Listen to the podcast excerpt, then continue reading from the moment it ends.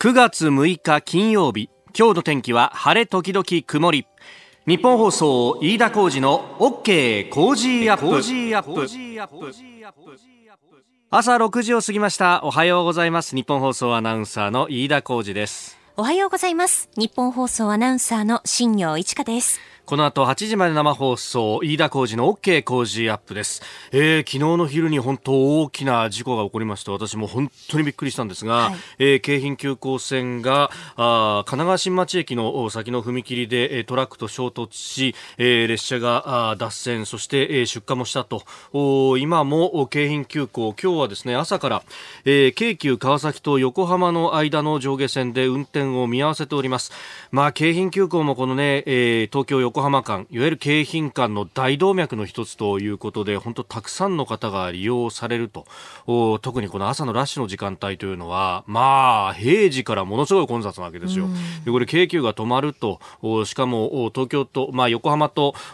川崎の間で止まってしまうということになると、えー、朝のラッシュが非常に心配なんですけれども、はい、ここでですね、えー、その、まあポイントの一つとなります JR 京急それから横浜市営地下鉄相鉄東急そしてみなとみらい線と大ターミナルです。横浜駅で、えー、取材中の日本放送熊谷美穂アナウンサーと電話がつながっています。熊谷さんおはようございます。はいおはようございます。今の状況はいかがですか？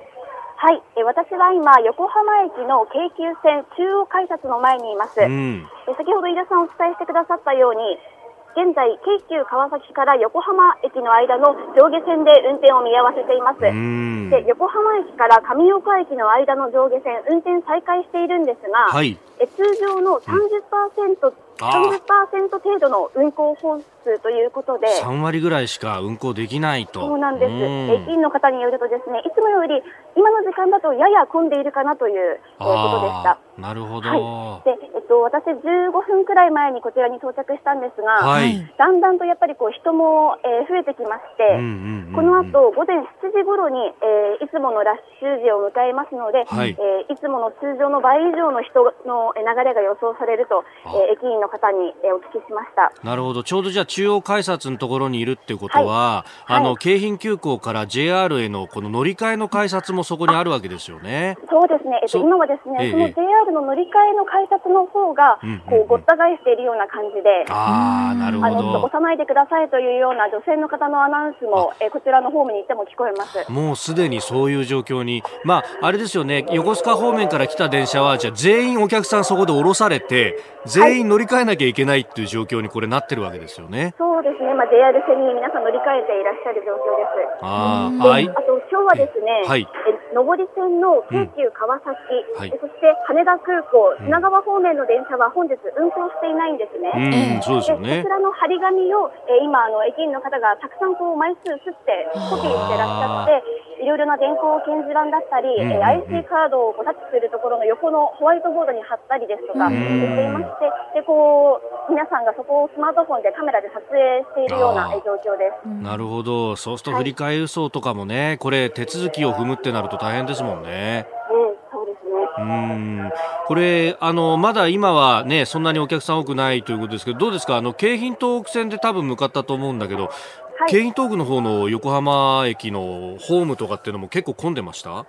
い、えっと、京浜東北線の東京方面に向かう電車が、うんうん、もうかなり、えー、混雑していまして、人もですね、こうドアのドアのところでこう入れないような人もいて、ちょっと皆さん、イライラしているような表情というか、そうですか。すでに朝からかなり混雑していました。熊谷アナウンサー、着いたのが5時、はい、まあ45分ぐらい。らい。その時間帯でもすでにじゃあ乗る、乗れるか乗れないかの状態に横浜駅はなっていると。えー、そうです。ドアのところでこう、おつけらまんじゅうしているような状況で、かなり混雑していました。そうですか。なるほど。はい、ってことは、今日は一日結構ね、混雑で、これ混乱するかもしれないですね。そうですね。あの、うん、先ほどちょっとお客さんに話を聞いたんですが、はい。あの、いつもこう、北栗浜から横浜駅までこう、利用されているという、えー、乗客の方がいらっしゃいまして、はい。運転再開のこうお知らせを朝の5時頃に見て、あの今日はちょっといつもより30分くらい早く家を出たという方もいらっしゃいました。ああ、まあそれでもここまで混んでるということですもんね。そうですね、はい。熊谷さんどうもありがとうございました。取材続けてください。はい。えー、日本放送新人アナウンサー熊谷美穂アナウンサーとつなぎました、はい、横浜駅混雑がこれから先は予想されるということです、えー、ご利用の方どうぞご注意ください。日本放送でも、えー、この交通に関する情報は随時お伝えしてまいります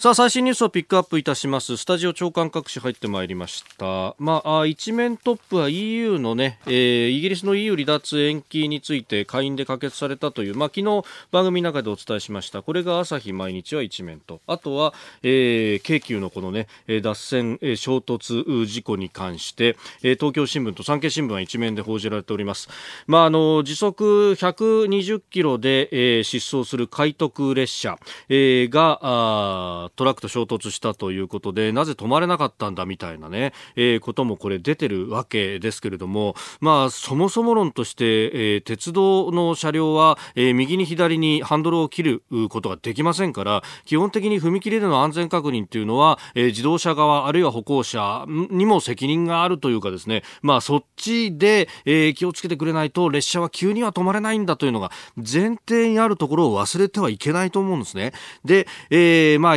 120キロであっても手前のこう信号で、えー、まあ、支障があるよということが出ていてそこでブレーキをかければ止まれると。机上の計算では確かにそうなるんですけれどもお客さん乗ってる上に、えー、これ時速120キロって秒速に直すと33メートルですからちょっとでも判断が遅れただけで、えー、その机上の計算で止まれるところが止まれなくなってしまうということも考えるとこれあの運転手さんはですね、私、あの、一生懸命やったと思うんです。その上、えー、なんかあの、運転士になってから1年ちょっとだったからみたいなことが書かれてる新聞もあるんですけれども、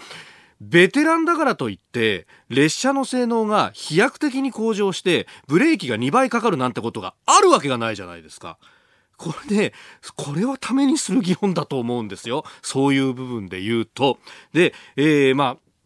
これ、これだけの事故が起こってトラックの運転手の方は亡くなられてしまいましたが、それ以外に怪我人は出たとはいえ、命を落とす方がいらっしゃらなかったっていうのは、本当にこれはね、あのー、まあ、考えられないような行行がいろいろあったなと、まず上り列車がこのタイミングで、あのー、付近に差し掛かっていなかったということもあるし、で、あの、火が出たにもかかわらず、避難が、あの、きちんとできたことで、えー、煙に巻かれたような方もいらっしゃらなかったっていうのも、えー、いろんな、こう、幸いがあったんだろうと思います。まあ、これ、あの、列車が傾いてしまったんで、えー、連結部分がよじれて、その隙間から、えー、脱出することができたっていうのも、おあったということなんですが、まあ、これ、あの、事故の検証はもちろん必要なんですけれども、お今まだ、その、お要素があまり出てきていないところで、軽々にですですね今から犯人探しをするっていうのは、え、こういうことは専門家に任せるべきなんじゃないかと、え、私自身としては思います。まあちょっと言い足りないことはいろいろあるんでまたブログに書こうと思っております。あなたの声を届けますリスナーズオピニオンニュースについてのご意見をお待ちしています。今朝のコメンテーターは外交評論家三宅邦彦さんです。えー、7時台も京浜急行の脱線事故について、えー、現場を取材した記者のレポートなども含めてお伝えしてまいります。それから外交関係ではアメリカがイランに首脳会談打診というニュース、日露首脳会談、えー、さらに三宅さんは先週末現地に行っていたそうです。香港デモについても取り上げます。あなたの声を届けますリスナーズオピニオン6時22分になるところです。この研究校の事故についてっていうのはいろいろいただいてます。ラジオをお聞きの方っていうのは、あの、ドライバーさんで運転しながら聞いてらっしゃる方もいっぱいいるんで、あの辺の地理に詳しい方もいるんですね。えー、こちらは横浜中区のですね、えー、ラジオネームないですね、羽賀さん、えー、51歳の方、なぜあんな細い道にと不思議に思って地図を見ると、あの線路脇の道にトラックが入るには、えー、僕もそう思うんですけど、このメールの方も書いてるのが、あの、国道1号線に出ようとして、えー、中木戸駅のところから東神奈川駅の向こう側に抜けるあのトンネルに行こうとしたんじゃないかっていう。で、そうすると、あそこのトンネルがですね、高さが制限が確か2.3だか、そのぐらい結構低いんですよ。うん、13トンのトラックだと抜けられずに、行けねって言って手前で右に曲がって行って、ってそうするとあの狭い路地のところにこう迷い込んでしまうんでああなんとか国道15号に出たいって言ってってで、えー、確かにあの路地をパーッと行くと東神奈川のあじゃごめんなさい。神奈川新町の駅の踏切ってあそこだけ広くなってるんであ広い行けるって思っちゃうんだよね。でところが切り返しができなくなったっていう、えーえー、これがナビのせいなのかどうなんだっていうのをですねこの羽賀さんも書かれてますが。うん。あの結構初見の道だとナビ頼りながら行くとおなんだここっていうところに、ね、入り込んじゃったりなんかすることも普通の車運転しててもあるんですが場合大きなトラックでもあったのかなとかその辺はどこまで解明できるかがちょっとわからないんですがね。さあ、7時台はコメンテーターの方々とニュースを掘り下げてまいります。今朝のコメンテーター、外交評論家、三宅邦彦さんです。おはようございます。おはようございます。よろしくお願いいたします。あの、ちょっと涼しくなってきたなと思ったら、今日はまた暑くなるというね。あ、そうなんですか？ええー、いやー、どっちかにしてよ。いや、そうそうそう。こうなるとね、ちょっと体調崩しがちになりますからね。ね気をつけなきゃいけませんね。うん。さあ、そして番組からお知らせです。来週1週間は、新業市川アナウンサー、お休みです。はい、お休みいただきます。いやー、ようやく休み取れたね。すいません。申し訳ない。もっと早く取らせようと、ね、大丈夫です、大丈夫です。ということで、ピンチヒッターで、はい、えー、日本放のアナウンサーたちが、えー、助けてくれます。月曜日東島エリアナウンサー。火曜日は坂本梨沙さん。水曜日広田美幸アナウンサー。木曜日が今日横浜駅からもリポートをしてくれました、はい、熊谷美穂アナウンサー、うん、そして金曜日は前島香音アナウンサーと、えー、木金はですね熊谷前島というこの新人2人が、はい、そうなんですよ。いきなりこう任せちゃうっていうね、えー、でも何かあったら飯田さんが全部ねフォローしてくれますから。そう。全部やってくれますから何かあったら。ハードルを上げるんじゃないよ、ね、先輩ね。ちょっと。お前お前ちゃんとやれよみたいな目でこっち見るんじゃねえよ。そんなないですよ。飯田さん休む時もちゃんとプロでちゃんとやればいいじゃない。僕やらなくたっていいじゃない。いや、何を言ってるんですか。そこはほらやっぱ。えだからなん パーソナリティとしていろんな話聞きたいって。いや、だって立派な人はいるじゃないですか。男のアナウンサーって少ないんですよこれがまたねこの会社。そうなんですよ。で、えー、今日ね熊谷アナウンサーはあのリポートで出てくれたんですが、うん、実はあの新人2人が今日研修というか引き継ぎで来ていてそう、ね、で熊谷さんに現場に行ってもらって前島アナウンサーはスタジオで見てもらったと、うん、えー、前島アナウンサーも今スタジオに入ってもらいました。はい。新人アナウンサーの前島香音です。お願いします。よろしくね。よろしくお願いします。でも何かあったら飯田さんが助けてくださるので。はい。もう立っていいのよ頼っていいの大船に乗った気持ちでいいね。先輩お願いします。そう思うでしょ？俺さ、先週の放送でさ、放送中にコーヒーこぼしたりとかさ、私ダメなんだよ。ずっとね。これはひどかったね。だからね、結構ね、あの、介護してもらうことになるかもしれない。え、ということで、来週は新業アナウンサーお休みでピンチヒッターウィークとなります。今日は、まあ、外交関係も総理がね、えー、ウラジオストクに行っていたりとかいろいろあるんですが、はい、まあ、それをなんか覆い隠してしまうような、うん、えー、京急行の事故がありました、はい、これについてはまた、えー、現場を取材した記者、まあ、それからあの、ね、今、横浜駅がどうなっているのかというあたりも、えー、記者にリポートしてもらおうと思っております。はい。9月6日金曜日時刻は朝7時を過ぎました。改めましておはようございます。日本放送アナウンサーの飯田浩二ですおはようございます。日本放送アナウンサーの新業一華です。あなたと一緒にニュースを考える飯田浩二の OK 工事アップ。7時台はコメンテーターの方々とニュースを掘り下げてまいります。今朝のコメンテーター、外交評論家、三宅邦彦さんです。おはようございます。おはようございます。おはようございます。三宅さんには番組エンディングまでお付き合いいただきます。では、最初のニュース、こちらです。京急の脱線事故、踏切でトラックが立ち往生か。横浜市神奈川区の踏切で京浜急行線の快徳電車とトラックが衝突した昨日の事故でトラックが踏切内で立ち往生していたことが分かりました。障害物検知装置が作動し電車の男性運転士は赤信号を確認して非常ブレーキをかけましたが間に合わなかったということです。なおこの事故でトラックを運転していた67歳の男性が死亡し電車の乗客ら33人が軽傷を負っております。えー、神奈川新町駅と中木戸駅の間と言いますかもうほとんど神奈川新町の駅の構内に近いところとホームの目の前の踏切で起こった事故でありました。まあまずは驚きましたね三池さんね、ねまあ、地元ですからね横浜はねそうですよね、なことが起きると思わなかった。うん。えー、トラックは、まあ、その炎上もしたというような、ええー、黒煙がね、結構遠くからも見えたなんて情報もありましたが、えー、ここでですね、京急線のこの事故現場を取材しました、日本放送報道部、宮崎優子記者と電話がつながっています。宮崎さん、おはようございます。おおはようございます。よろしくお願いします。ますえー、現場いかがでした、まあ、えー、そうですね。あの、事故の凄まじさというのはもう皆さん散々映像でご覧になっているようにですね、本当大変なものでした。まあ、私もあの、規制線の外側からなんですけれども、えー、やはり先頭車両がですね、進行方向に向かって右側に大きく傾いて、えー、運転席の窓ガラスはもう当然粉々に割れてですね、はい、そして引きずられて大破したトラックの車体、まあ、荷台の部分がですね、もう本当原型をとどめずにこう列車に絡まるようになってい。るのが見えまして、はいまあ、大型のトラックがここまで大破するということで、まあ、衝突の凄まじさというのを感じました。で、まあ、なぜですね、この全長13メートルもの大型トラックが踏切内に侵入してきたのかということなんですが、はい、事故の直前にこのトラックを目撃したという方にですね、話を聞くことができました。はい。でトラックは線路に沿った一通のですね幅3メートルほどの細い狭い道から出てきて強引に右折をしようとして踏切を渡ろうとしていたということなんです。ですのでこう遮断機の前を塞ぐように止まっていて、はい、まあ、通行人がですね横断できないような状況だったというんです。でまあ、なぜ男性はあんな狭い道をトラックが出てくるのか、あまあ、どうやら道に迷ったんだろうなというふうに思ったそうなんです。でトラックの運転手はですね一旦車から降りまして、はい、で駅の職員とみられる男性に、まあ、どうしようかといったような相談をしているところを目撃したということでして、まあ、男性が見たのはここまでなんですけれども、はい、まあ、おそらくそのトラックの運転手は何とかまあ車をどかそうと、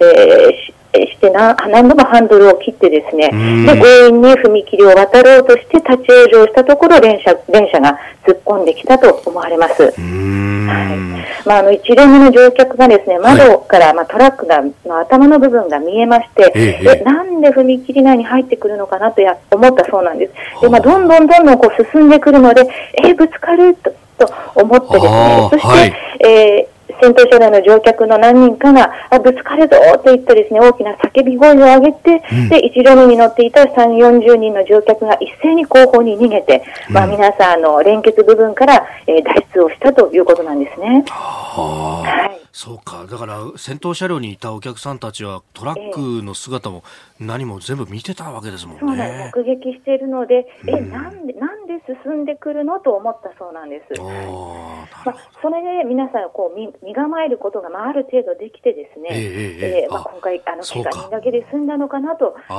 た、受け身が取れたというようなね。はい、こともあったかと思われますね。なるほど。はい。わかりました。宮崎さんどうもありがとうございました。ありがとうございました。日本放送報道部宮崎記者とつなぎました。まあ現場はそういったまあ騒然としたというかね、よくまあお話も聞けたなという感じですね。そうですね。しかし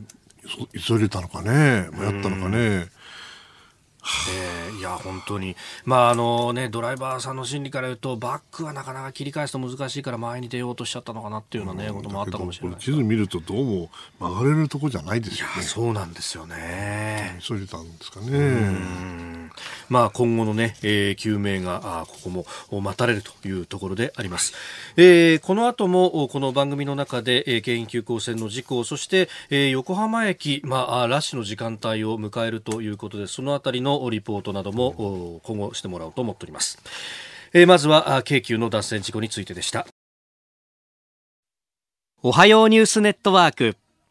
東京有楽町日本放送をキーステーションに全国のラジオ局21局を結んでお届けいたします。時刻は7時11分になるところです。おはようございます。日本放送アナウンサーの飯田浩二です。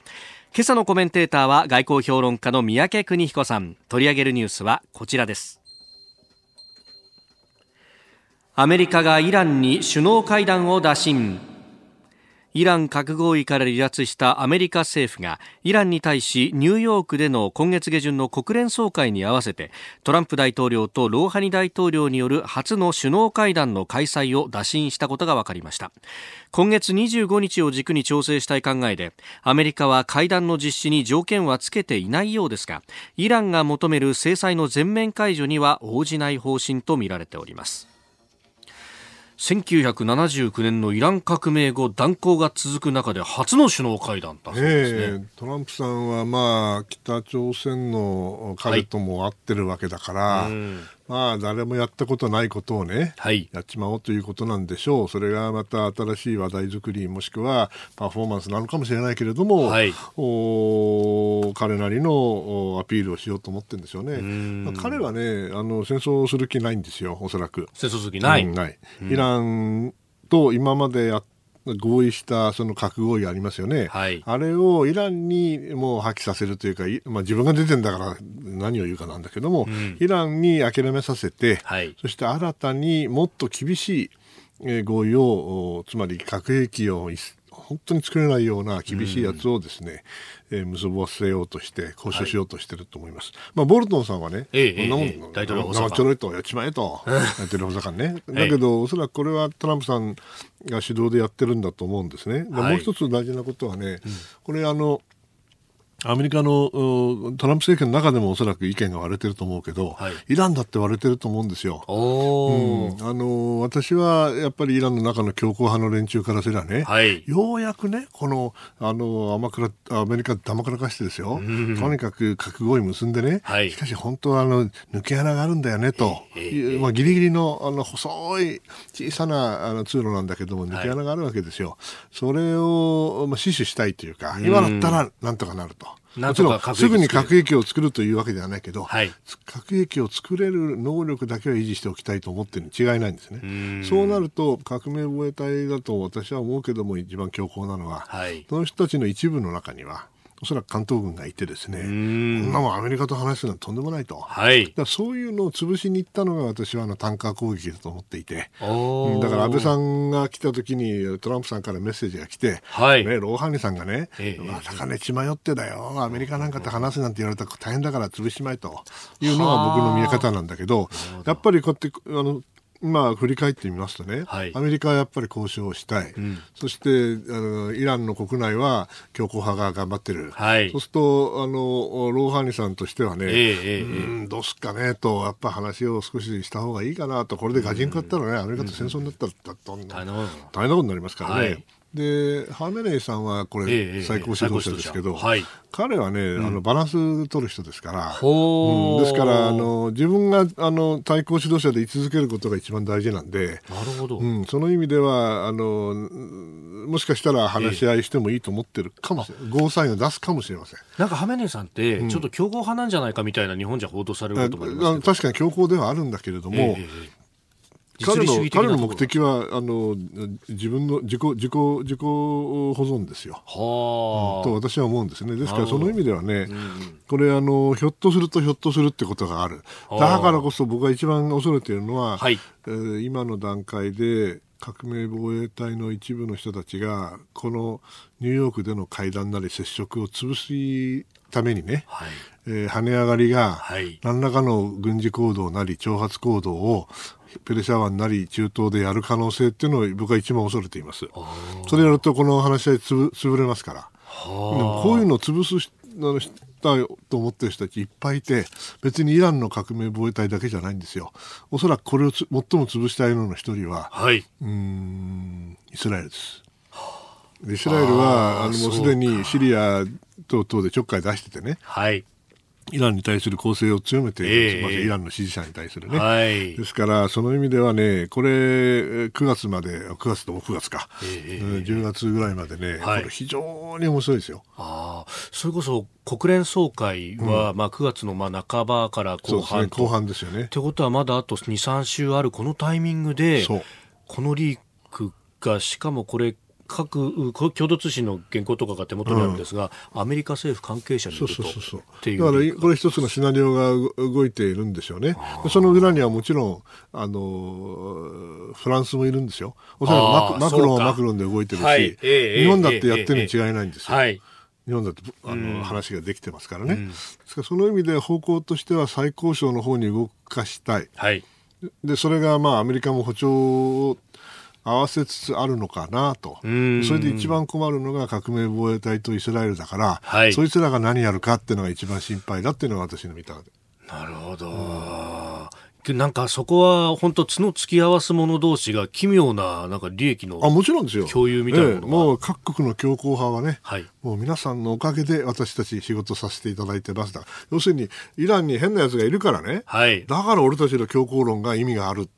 こういう説明を各国ともしてるわけですよ、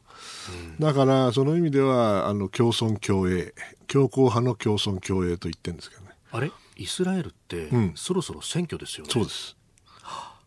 で今のネタニヤフさんってどちらかというと強硬にやろうとしている。うん、だからあれ彼は潰したいんですよ。あ、うん、で、まあ、選挙もあるしそう。いうポーズも見せたいしいややっぱり内政の延長にこれ外交があるもちろんそう常にそうですよね。ですから非常に複雑だと私は思うんで、うんはい、簡単にはいかないとは思うけれどもでもこれうまくね乗り切ってですよ、はい、あの僕は前から申し上げてる通り今の核合意ってのは不十分だと思ってますから、はい、それをあの抜け穴がある部分をね本当になんか何でもいいけども、詰めてくれればね、はい、これ相当安心になるはずなんですよ。ですからそれをやる、まあ、方向に動くんであればね、はい、私は良かったなと思うんだけど、そんなはずがないんですよ。なるほど。もう潰した人いっぱいいるはずなんだから。あうん、そこを守りきれるかどうか。守りきれるかどうかですね。はいでは続いてこちらです日露首脳会談平和条約の交渉は未来志向で一致も具体的な進展はなし。安倍総理大臣は5日訪問先のロシア極東ウラジオストクでロシアのプーチン大統領と会談しました。北方領土問題を含む平和条約締結交渉について未来志向で作業を進める方針で一致しましたが具体的な進展は見られなかったということです。えー、次は APEC で11月に会おうぜと。いうようなことは、うん、あチリで会おうと言ったようですけどもね。うんまあ、それはあのこれだけ長くやってるとね、はい、まあ、方向としてはそうなんでしょう、うん、ただね、やっぱり今回、あのプーチンさんが言ったことで、まあ、いつも言ってることなのかもしれないけど、これ、あの両国のね、はい、外相同士でやらせましょうって言ってるんですよね、外相同士外相同士でね、はい、で日見なんか進展がありそうな気がするじゃないですか、ええ、逆だと思うんですよね、逆、うん、だってあのラブロフのおっさんさ、あの人はグロムイコよりもすごいよね、かつての外相、ソ連外相のおっさんでいたじゃないですか。ミエットの。おっさん、うん。あだまあその長くやってああいうふうにね、はい、彼らなりに国益を守ってるんでしょう。ロシアの外務省は、はい、だからそこに下ろしたら、はい、進むものも進まないということですよ。と、いうことはプーチンさんは進める気がない。もしくは非常に前向きではないと言わざるを得ないんで、ああまあ、だけどね考えてみたら大きな流れで見たらですよ、あの結局こうだと思うんですよね。私はロシアが中国という新しい台頭する潜在的な脅威があって、はい、特にロシアの極東での力関係を考えたら中国が圧倒的に強いわけですから、うん、その意味では中国を警戒してもおかしくはないんです、はい、しかしながら今の状況、うん、特にトランプ政権の時にはね、なってからは、本来はそこでクリミアの問題があるからあの問題はあるんだけれども、もう少しなんとか米ロで歩み寄ってね、はい、そしてあのアメリカが考えている中国に対する、まあ、対抗策。ってものを、まあ、ロシアを取り込もうとする動きが出てきてもおかしくないんだけど、うんうんうん、今はもうトランプさんのおかげかどうか知らないけど、まあ、プーチンさんも悪いんだけど米ロ関係むちゃくちゃですよ、えー、ね、そして国内でも全然支持がないしねアメリカの、はい、ですからその意味では米ロ関係が思うように進まない、うん、そしたらプーチンさんからしたらね、あら、中国はそれは危ないかもしれないけど、アメリカが全然言うこと聞かないんでね、だったらやっぱり中国と手握るしかねえだろうと。うん、となると、とてもじゃないけど、日本も似たようなことを考えてるわけですから、はい、北方領土をね、ええ、どういう形でロシアに対して中国の潜在的なことをよく脅威のことを考えたら、うん、日本と関係改善すべき時じゃないですかって、おそらく言って、言わなきゃいけないんだろうと思うんだけど、プーチンさんはそれは分かってるけど、はい、じゃあアメリカなんだと、あれだと、えええ、それがある限りね、やっぱ中ロの連携、これは非常に戦術的な、はい、そしてあまりあの健全だとは思わないけれども、えー、とてもじゃないけど今ロ、ロシアが戦略的に譲歩できるような状況じゃないのかなと、うん、それがまあこの何十回か20回以上やって、はい、見えてきたのかなという気がしますね、うん、他方、米ロ関係でいうと G7 にロシア復帰させようってトランプさんが提案したと、うん、で今回なんか、えー、ちょっと話が出てきたのが、えー、総理もそれに関して前向きだったみたいな話が出ました。まあ、それで少少しね、あの、その気にさせようと思ったのかもしれないけどね。どまあ、でも、あんな針の後ろみたいなところには来たくないんじゃないですか、プーチンさんも。プーチンさんも。なるほど。はい、ゴリゴリやられますもんね、メルケルさんとかにね。BG20 のがまだいいと思ってると。なるほど。えー、この時間、三宅邦彦さんとお送りしてまいりました。日本総でお聞きの方、この後も三宅さんにお付き合いいただきます。えー、今朝のコメンテーターは外交評論家三宅邦彦さんです。引き続きよろしくお願いします。えー、この時間教えてニュースキーワードなんですが、えー、今日はですね昨日発生しました京浜急行の電車とトラックの衝突事故の影響、まあ、通勤の足がどうなっているのかというあたりをリポートしていきたいと思います、まあ、日本放送の社員でも京浜急行線沿いだとか、まあ、あのあたり、えー、神奈川県横浜横須賀住んでる人いっぱいいましてね、えー、7時10分頃の情報で日本放送井桁記者ですが、えー、京急線の上大岡駅は特に混乱はしていませんと改札の中も外もです。警察も出動してしっかりと備えているようですと、えー、5分えー、間隔ぐらいで電車動いてまして横浜駅の普通電車は座れるぐらい空いていたというようなリポートもあります、えー、現在は京浜急行線はあ横浜と京急川崎の間で運転を見合わせということですので、まあ、横須賀方面から通勤される方とりあえず横浜までは京急で行けると。ここがでかくて上大岡で止まってたらみんな地下鉄に乗り、えー、えなきゃならなかった、えー、それは大変だったんですが横浜まではあなんとか動いているということであります、えーではその横浜駅の様子について聞いていきましょう。日本放送柴田記者です。柴田さんおはようございます。はいおはようございます。いかがですか？えっと、私、今ですね、横浜駅、JR 東日本横浜駅の地下の中央通りというですね、コースのところにいるんですけれども、はい、えー、こちらの様子をですね、今見る限りでは、ええ、あのー休日の混雑時と比べると、まだあの全然空いているかなというぐらいの感じで、さほどこうパニックというか、ですね、ええ大混雑しているという感じではありません。あ皆さん、じゃあ、早めに出たのかもしれないですよね。ただしですね、えー、京浜急行、やはりあの横浜で止まってしまっている京浜急行の列車が到着しますと、はい、大勢のお客様がですね、JR の改札口の方になだれ込んできまして、えー、振り替え乗車口、友人対応している振り替え乗車口はですね、はい、非常に混雑しておりまして、長蛇の列ができているというような感じです。なるほど。そして、はい、そしてあの、ひとたびですね、ホームの上に上がりますと、はい、こちらはですね、うん、えー、やはり京浜東北線、それから東海道線の上り電車、はい、あの、大勢のお客様がですね、えー、並んでおりまして、タイミングによってはですね、はい、えー、並んでいるお客様が来た電車に全部乗り切らないというような状況にもなっていると。言っております。ただ、あの、まあ、ホームから人がはみ出るぐらいのですね、はい、あの、パニックというような感じにはなっていないので、はい。じゃあ、あの、大混雑した時に、例えば、あの、ホームに上がる人を規制するとかってことがあると思うんですが、そこまでは行ってないということですね。そこまでは行ってないですね。あの、通常の夕方の脱出時とですね、うん、えー、同じぐらいの人混みというような感じではございます。なるほど、わかりました。はい、さんどうもありがとうございました。はい。はい、はい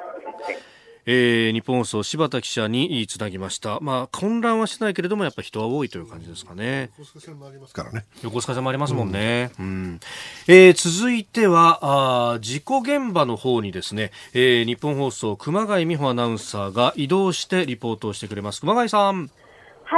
はい。えー、私は今、東神奈川駅から歩いて事故現場にやってきました。はい。えっと、線路内の様子がちょっと歩道からでは見えづらかったので、うんうん、えー、今、あの、線路脇のフェンス部分にあります石畳の方にちょっと上がってお伝えしています。お今どういう様子ですか、はい現在、こちらからはですねあの衝突したトラックの姿は確認できません、うん、え今、ですね横転した電車をクレーンでこう運び出そうとしている様子が見られます。え20名ほどのこう作業員の方がずっとこう車体部分の点検をしているんですね、はい、であの近所の方によりますともう1時間ぐらいずっとこう同じように車体を点検しているというふうにおっしゃっていましてなるほど。あの炎天下の中なのでちょっとこう作業もしづらいとは思うんですがまだまだちょっとこう時間がかかりそうです。うん、なるほど、そうか、はい、そこをまずね、列車どかさないと、運転再開に向けて工事できないわけですもんね。そうなんですよね。うん、はい、なるほど。もうじゃあ、人がたくさんいてという感じですか？そうですね、近所の方が、まあ、たくさんではないんですけど、数名いらっしゃって、あとは記者の方、あと警察の方が立ち入り禁止のこうテープの前にいらっしゃいます。なるほど。じゃあもう現場検証は終わって、で、えー、いよいよ車両は取り出すところになっていると。そうですね、はい、その様子が見受けられます。なるほど、わかりました。取材続けてください。ありがとうございました。はい、ありがとうございます。えー、日本放送熊谷美穂アナウンサーに聞きました、えー、京急線は今日いっぱいは運休なのではないかということになっております明日の始発から運転再開になる見込みと今は状況です、えー、それから先ほど横浜駅でつないだ柴田記者から追加の情報が入ってきました、えー羽田空港や成田空港に向かうワイキャット、えー、横浜シティエアターミナルですが、ここからあの、バスが、えー、各空港に出ております。で、羽田空港行きのバスなんですが、1時間の待ちと、ああ、やっぱ京浜急行で羽田に向かってた人が、バスに乗り換えてっていうことになると、そこが1時間待ちになると。まあこれ、あの、飛行機使われる方、飛行機時間がね、えー、決まってますから、ちょっと今日は早めに出た方が良さそうです。えー、以上、この時間は、あ京浜急行の脱線衝突事故、その影響についてまとめてお伝えしました。えー、メールやツイッターで京浜急行のねこの事故についてというのはいろいろいただいております。横須賀市の一木の裕二さん、えー、この方はあ元京浜急行の電車の運転手さん、うん。えー、昨日の新町での神奈川新町ですね、えー、踏切死傷事故心痛みます。今転職して横浜市内でレントゲン車の運転をしてるんです。事故までのトラックの運転手さんの焦りと心境、えー、京浜急行の運転手の焦り。両方とも心境が分かる身としては本当に辛い事故になりました、まあ、自分は横須賀在住で飯田さんの一個下の鉄道マニアで、えー、幼少の頃から京急の思いがあってそれも複雑な気持ちですと、えー、いただきました。そうですねまあ、それからあのやっぱドライバーさん非常にたくさん聞いてくださってるなという感じですね。えー、こちらはあマコリーさん。同じ大型トラック乗りになって1年ちょいですが新人の頃先輩から言命されたのは、うん、踏切は一気に通り抜けられる確信がなきゃ進入禁止、うん、それからもし袋小路に迷い込んだらたとえ警察のお世話になってでも交代をしろと。バックしろというもんでした。まあその両方とも一脱判断ミスが悔やまれますと。いうふうにいただきました。えー、えー、それから山本小達さんは運送会社の同僚と話をしていて、うん、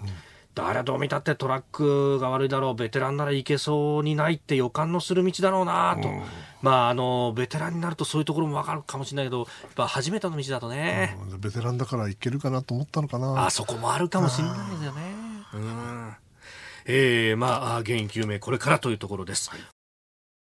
お送りしております。日本放送飯田浩二の OK 工事アップ。お相手は私日本放送アナウンサー飯田浩二と新業一華がお送りしています。今朝のコメンテーターは外交評論家三宅邦彦さんです。三宅さんよろしくお願いします。よろしくお願いします。お願いします。さあ続いてはここだけニューススクープアップです。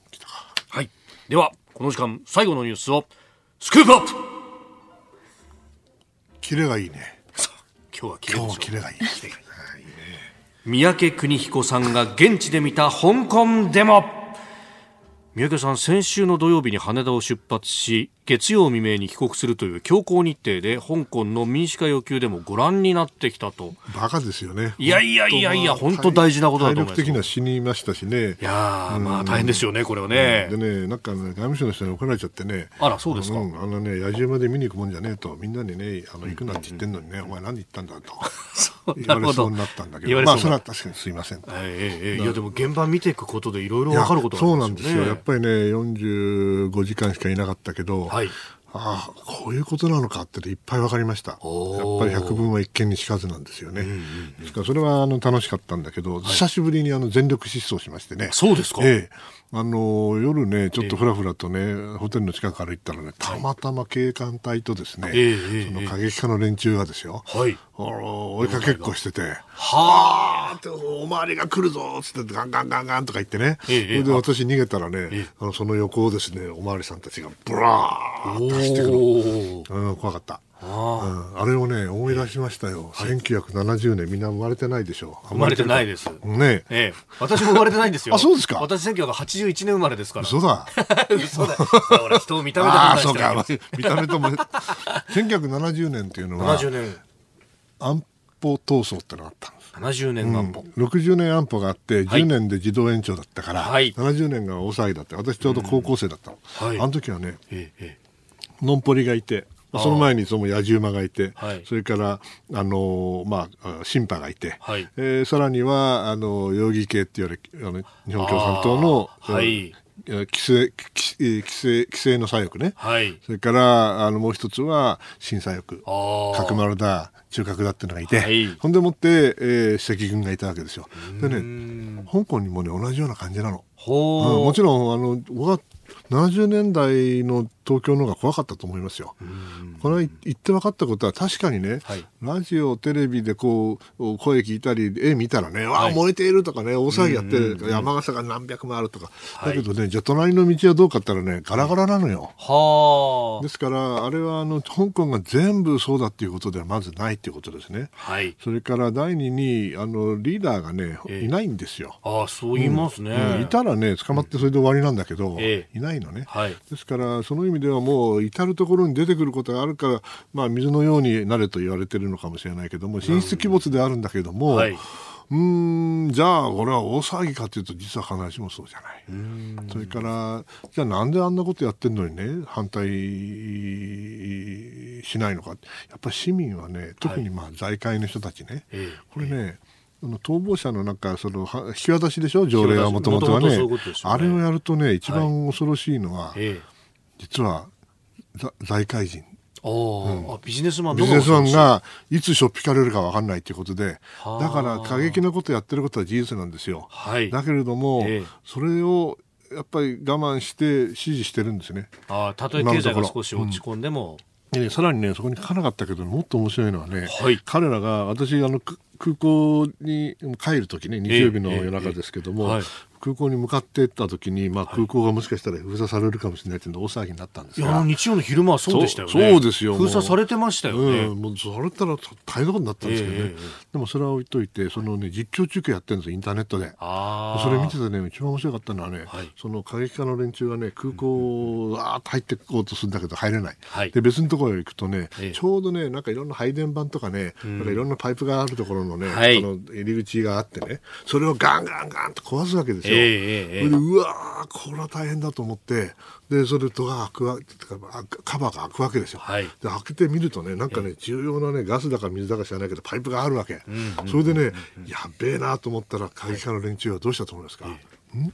言ってね行っちゃうの。あ行っちゃう？行っちゃうの。叩き壊したりせずに？しないの。つまり彼らそれをやったらね、はい、市民を敵に回す分かってるうん、あ一番こう、はい、全部止めちゃうようなことはしない、まあ、70年の時にどうだったか分からないけれども、えー、今の彼らにはですねそれなりの自制が効いてるんですよ。なるほど、うん、ですからね僕はあの行政長官、うんうん、ね、なんかやっと撤回って遅いってば、えー、あんなものはね、はい。 Too little, too late って英語でいいんだけど、はい、もっと早くやらなきゃいけないと思いますね。その意味では、当分まだ続くと思いますね。でも時勢が効いてるあるギリギリのところでも時勢が効いてるってことは、うん、もうな細く長くみたいな感じでこうずっと続くってことですか？そうです。そう思います、それで要するにあの大衆の一般庶民の支持がなければ彼らできませんから、そこはよく分かっていて、はい、のりを超えない。それがある限りあの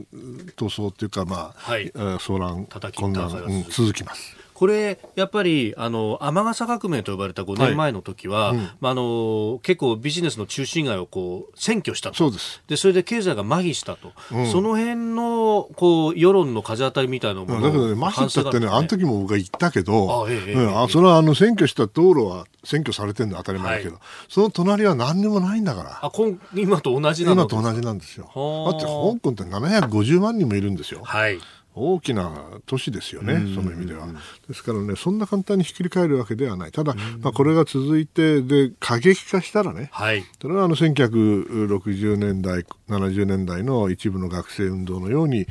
過激化して、はい、そして孤立化して、で、自滅するわけですよね。それが、あの、今の香港にはまだ見られないですね。一部はあの変なやついるけど、本当に火炎瓶だって、誰が投げたか分かんないって言われてるわけだから。そうですよね。えーそこはあのちょっと70年代の日本とは違ったなというのが私の印象でした。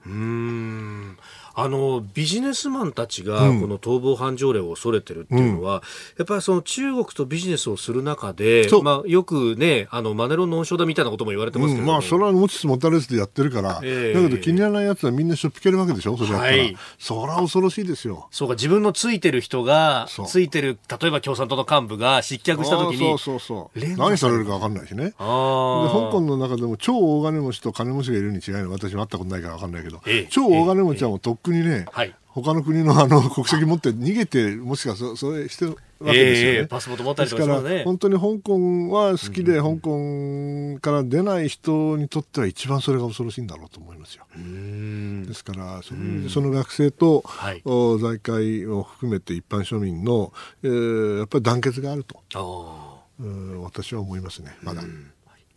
えー、三宅さんが見た香港でも今日のスクープアップでした。このコーナー含めポッドキャスト YouTube ラジコタイムフリーでも配信していきます。番組ホームページをご覧ください。あなたの声を届けますリスナーズオピニオンです。ニュースについてのご意見といいますか、まあ今日はこの京浜急行の事故についてというのはたくさんメールやツイッターをいただいております。うん、えー、相良の雄一坊さん、えー、相模原市の南区からいただきました。54歳の方なんですが、トラックドライバーをなりわいとしておりますと。私も一昨日その道を通りました。まあ、どうしてあそこにこう紛れ込んじゃったんだというね、うん、あの道幅2、3メーターの非常に細い道に13トンのトラックがね、うん、えー、これ、えー、途中まで私は行って無理と判断しバックで戻って、うん、国道15号へ戻って伊豆田町の交差点へ行きました、あの道ナビで案内されちゃうんですよね。そうなんだやっぱりね。AI ダメね。ええー、まだまだ。そうですよね。うん、あの、ツイッターでもたくさんいただいてるんですが、いや、結構ね、ナビって普通車だと思って案内しちゃうんですよ。で、あの、トラック運転手さんで大型トラック用のナビ使ってる人もいらっしゃるんそうですがたまになんですけどトラック用のナビ使ってても大型ダメっていう道に入っちゃう。そう案内されることがあるんですよっていう。まあだからそれ昔は大型通れたけど今通れなくなった道とかもあるかもしれないですよね。ああいろいろいただいております。それからこちら、えー、大和市マイメロニャンさんは50歳の方、えー、まあ、運転士歴1年ということをね、指摘しているメディアなどもありますが、1年でも30年でも止まれないものは止まれないんだと、まあ、あ思います。えあと補足で、京急は重たい電動車を先頭車両に採用してたから、120キロでぶつかっても傾くだけで済んだし、怪我人も少なく、うん、えー、トラックの運転手さんも逃げていれば死者ゼロだったと、えー、これがモーター乗っけてないない軽い車両だったらあの大阪の JR 西日本の大惨事のようになってしまったかもしれませんと、うん、ああと横に防音壁があったんで、うん、このぶつかったトラックが外に飛び出さずに済んだっていうのもあったのかもしれないですよね。